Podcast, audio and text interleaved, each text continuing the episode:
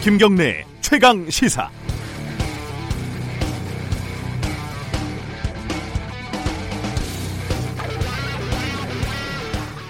지겹습니다. 끝이 없습니다. 한 사람에게서 이렇게 많은 의혹이 나오는 것도 괴이하지만 한 사람에게서 이렇게 많은 의혹을 털어낼 수 있다는 것도 공포스럽습니다. 이제 어, 동양대 표창장이 위조가 됐는지 KIST 인턴 증명서가 효력이 있는지 등등이 논란이 되고 있습니다. 어, 물론 그냥 흘려 넘길 수는 없는 상황입니다. 검찰이 수사 중이니까 한번 지켜봅시다. 어, 제가 마지막에 방금 그렇게 얘기를 했죠. 검찰이 수사 중이니까 지켜봅시다. 이렇게요. 이제 모든 일이 그렇게 됐습니다. 대한민국의 모든 중요한 일의 최종 결재권은 검찰이 갖게 됐습니다. 사법부라는 곳이 있지만 거기까지 기다리는 사람들은 많지 않죠. 어, 국회도 일만 생기면 검찰청을 찾아갑니다. 수사를 해주세요. 구속해주세요. 기소해주세요. 정치적으로 충분히 매듭 지을 수 있는 문제도 검찰의 칼을 빌려서 해결하려고 합니다. 다치면 병원에 가야 하는데 먼저 검사님을 찾아가는 거죠. 그렇게 다 검찰에 맡겨놓고 이제 이렇게 얘기를 합니다. 자유한국당은 검찰이 압수수색했다. 조국 물러나라. 더불어민주당은 검찰은 신속하게 패스트트랙 폭력 사건 수사하라. 어, 축구 경기장에 선수는 없고 심판들이 볼을 차고 있는 형국입니다. 진짜 선수들은 모두 관중석에서 치어리더가 됐습니다. 이쪽으로 골을 넣어라, 저쪽으로 골을 넣어라. 골을 넣을 사람들이 응원만 하고 있는 꼴입니다.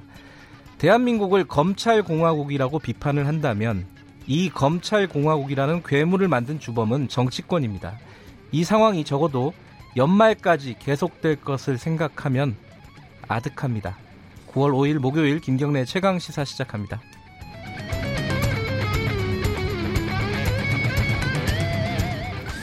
네, 김경래 최강 시사는 유튜브 라이브로도 함께 하고 계십니다.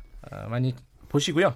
어, 샵 9730으로 문자 보내주시면 저희들이 공유하겠습니다. 짧은 문자 50원, 긴 문자는 100원 들어갑니다. 스마트폰 앱 콩 이용하시면 무료로 참여하실 수 있습니다. 오늘 주요 뉴스 브리핑부터 시작하죠. 고발 뉴스 민동기 기자 나와 있습니다. 안녕하세요. 안녕하십니까. 인사청문회가 합의가 됐지요? 내일 네. 원내대표 간에 이제 더불어민주당, 자유한국당 원내대표 간에 합의가 됐는데요. 네. 근데 국회 법사위가 증인 채택 문제로 어제 갈등을 빚었습니다. 네. 그래서 개최 여부가 최종 확정이 된 건 아닙니다. 원내대표 간 합의가 상임위에서 관철되지 못하는 건 굉장히 이례적인 그런 상황인데요. 네. 자유한국당 법사위원들은 증인 없는 하루 청문회를 합의한 나경원 원내대표를 성토를 했습니다.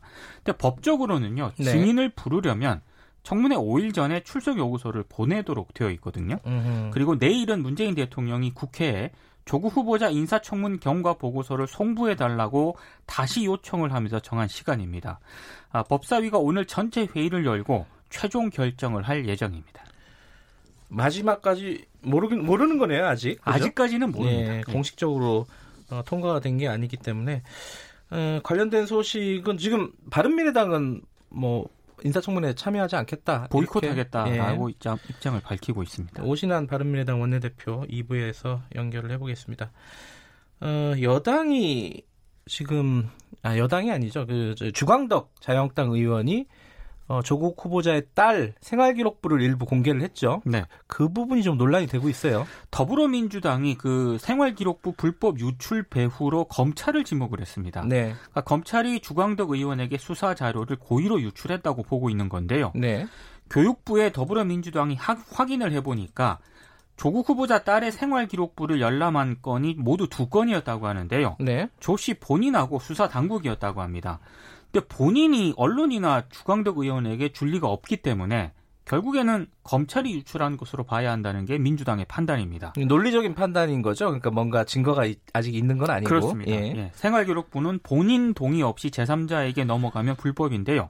검찰은 수사자료 유출 의혹을 전면 부인을 하고 있습니다. 이 부분도 어, 사실 이제 어, 수, 사 기밀 유출이라든가 자료 유출, 뭐 피사실 공표 이 문제가 해묵은 어떤 문제인데. 네. 이 문제는 이제 본격적으로 좀 문제가 될 것 같아요 앞으로도. 그렇습니다. 네. 어, 얼마 전에 양심 선언한 국정원 프락치라고 할까요? 뭐 그쪽이 있었죠 관계자가. 네. 예, 공익 신고자로 인정이 됐다고요? 그렇습니다. 경찰의 신변 보호를 받게 됩니다. 국민권익위원회가 이 김모 씨를 공익 신고자로 인정을 해서 신변 보호 요청을 받아들였는데요. 지난 2일 김 씨의 법률 대리인하고요. 권익위 담당 조사관이 면담을 한 끝에 네. 이렇게 신변 보호를 하기로 결정을 했습니다. 권익위의 신변 보호는 차후 수사 결과와 상관없이 신고의 공익성이 인정이 되면 실시하는 그런 조치입니다. 네. 권익위가 신변 보호를 요청을 하면은요. 어, 공익 신고자의 주거지 관할 경찰서에서 신변 경호를 맡게 되는데요. 참고인이나 증인으로 출석 귀가할 때도 동행을 하게 되고 주거지에 대한 주기적인 순찰 등을 제공을 하기로 되어 있습니다. 네. 프락치라고 하기보다는 정보원이라고 표현하는 게좀 어, 맞겠네요. 그렇습니다. 단어 예. 프락치라는 단어 좀 약간 무섭죠 단어가. 유성기업 그 유명한 그 뭐랄까요 노조 파괴로 유명한 기업이죠. 거기 네. 회장이 또 구속이 됐어요? 그렇습니다. 대전지법 천안지원 형사 일부가 어제 유시영 유성기업 회장에 대해서 배임 횡령 위반 혐의로 기소가 됐거든요. 네. 징역 1년 10월에 벌금 500만 원을 선고하고 법정 구속했습니다. 지난 2017년 노동조합법 위반죄로 1년 6월을 선고받고 법정 구속이 돼서 지난해 4월 출소를 했는데 어제 또다시 수감을 아, 하게 됐습니다. 노조 파괴를 위한 컨설팅은 부당 노동 행위이기 때문에 회사 돈으로 컨설팅 비용을 지급한 것 역시 불법 행위다. 네. 그래서 네. 유죄라는 게 재판부의 판단입니다. 네. 유 회장 등은 유성기업 기존 노조를 파괴하기 위해서 회사 돈 13억을 컨설팅 자문료 명목으로 지급한 혐의로 기소가 됐는데요. 이번 판결에 대해서 노조는 임원진은 진정으로 반성하고 노사와 함께 상생의 길로 가자 이런 입장을 밝혔는데 네. 유성기업 측은 어, 여론 조작에 의해서 재판에 부당한 영향력이 행사가 됐다. 즉각 항소하겠다는 입장을 밝혔습니다. 네. 마지막 소식 홍콩 소식 하나 전해 주시죠. 캐리람 행정장관이 이 송환법 철회를 공식 선언을 했습니다. 네. 송환법 완전 철폐를 비롯해서 시위대가 다섯 가지 요구를 했는데 이 송환법만 철폐하기로 이제 수용을 한 음, 건데요. 네. 하지만 네 가지 요구에 대해서는 반대 입장을 밝혔기 때문에 부정적인 여론이 여전히 높은 네. 그런 상황인데 다만 송환법은 제거가 됐기 때문에 아, 시위 양상이 조금 완화될 가능성도 있습니다. 네. 중국 정부가 논평을 안 했는데요. 중국 당국과 교감하에 이루어졌을 것이다라는 관측이 나오고 있습니다. 네, 어, 이 시위는 그래도 계속된다. 시위대 측 입장은 그렇더라고요. 그렇습니다. 예. 네, 어, 뉴스 브리핑은 여기까지만 듣죠.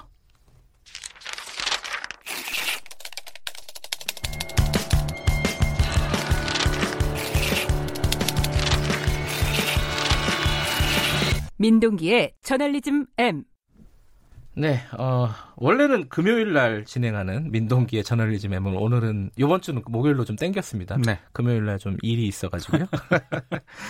어, 지금 청취자분 중에 그 조국 후보자 관련해서 동양대 총장 뉴스도 좀 전해달라. 어, 권중환 님이네요. 이 저널리즘 M 끝나고 어, 관련된 얘기 좀 진행을 하니까요. 그때 좀 다뤄보도록 하겠습니다. 오늘 들고 오신 내용은 뭐죠? 저널리즘 M? 이재현 CJ그룹 회장의 장남 이선호 씨. 마약이요? 예. 예. 액상 대마 수십 개를 몰래 들여오다가 적발이 됐거든요. 네. 언론들이 좀 보도를 하긴 했는데 네. 좀몇 가지 문제점이 발견이 돼서 오늘 이 얘기를 음. 좀 하고자 합니다. 네. 근데 이 어제 좀 의외의 상황이 벌어졌어요. 이상한 상황이 벌어졌어요. 자기가 직접 경찰서에 찾, 아, 검찰에 찾아간 거죠. 혼자 택시를 타고 인천지검을 방문을 해서요. 예. 자신 때문에 주위 사람들이 고통을 받고 있기 때문에 아, 법적으로 가능하다면 하루빨리 구속되기를 바란다. 이렇게 음. 얘기를 했고 네. 검찰이 긴급 체포를 했습니다. 그러니까 예. 본인이 체포를 해달라고 해서 검찰이 긴급 체포라는 이상한 상황이 벌어졌습니다. 그 여론이 좀 좋지 않기 때문에 압박이 좀 있었던 것 같아요. 네. 그 이선호 씨는 지금 사실상의 그룹 후계자 이렇게 볼 수 있는 거 아닙니까 CJ? 그래서 예. 이제 더 논란을 빚었고요. 예. 어, 최근 무리를 빚은 재벌 3세 마약 사건하고도 밀접 한 관련이 좀 있습니다. 네. 그 이선호 씨가 밀반입 한 마약은 액상 대마 카트리지인데요. 네. 지난 4월 그 SK의 손자 최영근 씨 네. 그리고 고 정주영 현대그룹 명예회장의 손자 정현선 씨가 투약한 것과 음. 같은 종류의 마약입니다. 그 이번 사건에서 첫 번째 논란이 된 거는 바로 체포를 하지 않고 조사만 하고 풀어줬다는 거예요. 이게 이제 바로 그 공항에서 체포가 됐고요. 네. 그러니까 밀반입하다가 체포가 된 거고. 네, 체포내고 구속 구속을 안 시킨 거죠. 구속을 네. 안 시켰는데 네. 검찰이 또 그 마약 반응을 검사를 했거든요. 바로 양성 반응이 나왔습니다. 네. 그런데도 이제 이 씨를 기가 조치해서 논란을 빚었는데요. 동종 전과가 없고 대부분 혐의를 인정했다. 그래서 이제 풀어졌다는 게 검찰의 설명입니다. 네. 근데 다른 사건 같은 경우에는 대부분 이런 경우는요. 긴급 체포를 하고 구속영장을 청구를 합니다. 네. 실제로 SK그룹 3세 최영근 씨라든가 현대가 3세 정현전, 정현선 씨 모두 구속이 됐고 재판에 넘겨졌습니다. 네. 근데 이선호 씨는 안 그랬거든요. 네. 그래서 특혜 논란이 불거졌습니다. 뭐죠? CJ가 그렇게 센가요? 자, 이제 문제는 언론이 이 상황을 어떻게 보도를 했느냐 이거 아니겠습니까? 제가 보니까 세 가지 문제점 정도가 있더라고요. 네. 첫 번째는 보도에 매우 소극적인 언론이 있습니다. 중앙일보가 대표적인 중앙일보. 네. 음. 아예 스트레이트 보도가 없다가요. 네. 오늘 기자 수첩이 갑자기 등장합니다. 스스로 긴급 체포의 길을 택했고 검찰 수사를 지켜보는 CJ 직원의 표정은 아, 착잡하다 못해 씁쓸하다 이런 내용인데 어, 기자 수첩에서 뭘 얘기하고자 하는지를 잘 모르겠습니다. 어, 갑자기 시켜서 썼나요? 모르겠습니다. 갑자기 기자 수첩이 등장했거든요. 아, 이게 정확하게 그러니까 착잡하고 씁쓸하다는 게 무슨 뭐, 뭘 뜻하는 건지 모르겠다. CJ 직원의 표정이 이렇다라는 건데 예. 뭘 이게 기자 수첩을 통해서 어떤 내용을 전달을 하고자 했는지가 음, 잘 파악이 네. 안 됩니다. 그리고 예. 이제 이성 이선호 씨 같은 경우에는요. 예. 귀국할 때 뭐 이렇게 대마가 담긴 가방을 맨 채로 저 공항을 통과하려다가 적발이 됐거든요. 네. 그러니까 굉장히 대담한 수법입니다. 음흠. 그래서 일각에서는 이번이 처음이 아닌 것 같다라는 의혹까지 제기가 됐었는데 네. 아, 중앙일보는 침묵하다가 스스로 이제 자진 체포를 당한 뒤에 기자 수첩이 나왔습니다. 아, 이재현 회장이 범 삼성가 사람이거든요. 네. 중앙일보와 삼성이 또 특수한 관계지 않습니까? 아, 그렇게 유추해 볼 수 있겠다. 이런 분석이 네. 좀 나오고 있긴 합니다. 예. 예. 그러니까 중앙일보와 삼성 그리고 CJ는 범삼성. 네. 그러다 보니까 좀 소극적인 게 아니냐. 그렇습니다. 그러니까 이런 말을 안 들으려면은 적극적으로 쓰면 되는 건데, 그죠? 아니 그리고 네. 이건 같 이번 사건 같은 경우에는 매우 심각한 사안이기 때문에요. 예. 당연히 적극적으로 보도를 해야 됩니다. 그렇죠. 자, 첫 번째 문제는 소극적인 언론사가 있었다. 아, 그리고 두 번째는 뭡니까? 이게 명백하게 특혜 논란으로 의심을 할 수밖에 없는 정황이지 않습니까? 예. 근데 특혜 논란에 대해서 어, 일부 언론이 매우 지금 소극적입니다. 특혜에 대해서요? 특혜에 예, 대해서. 예. 그러니까 통상 그 마약 밀반 입은 단순 투약에 비해서 죄질이 굉장히 무겁거든요. 네. 단순 마약 투약, 같은 경우에는 1년 이상의 유기징역형이지만 네. 마약을 밀반입하다가 적발이 되면 무기징역이나 5년 이상의 징역형을 선고를 받습니다. 네. 그리고 공범이 있는지도 수사를 하는 게 통상적이거든요. 네. 근데 이런 모든 상황에서 이번 그 CJ 장남 이재현 회장의 장남 같은 경우는 제외가 됐습니다. 네. 그러니까 당연히 이제 언론이라면은 음. 검찰이 이렇게 특혜를 주는 이유가 무엇이냐라고 질문을 던져야 하는데 네. 검찰도 관대하고 네. 언론도 매우 관대합니다. 음. 그러니까 KBS와 MBC와 같은 일부 방송사들 경, 같은 경우에는 특혜 특혜 의혹을 제기를 했거든요. 네. 근데 뭐 발행 부수가 많고 네. 재벌들 광고가 많이 실리는 조중동에서는 네. 아예 이런 특혜 논란이 없습니다. 그렇죠. 이게 아, 광고 때문에 이런 특혜 어, 의혹을 제기하지 않았다 이렇게 단정 지을 수는 없지만은 의심이 되죠. 예. CJ가 또 광고를 많이 하는 기업이니까요. 그렇습니다. 소비재를 파는 기업이기도 하고. 자, 그러면 두 번째는 특혜 의혹에 대해서 굉장히 소극적으로 보도한 언론들, 특히 대형 신문사들. 네. 세 번째 문제는 뭡니까? 그러니까 통상 이런 사건이 재벌 3세 마약 사건 같은 경우에는 예. 최근에 많이 발생을 하지 않았습니까? 네.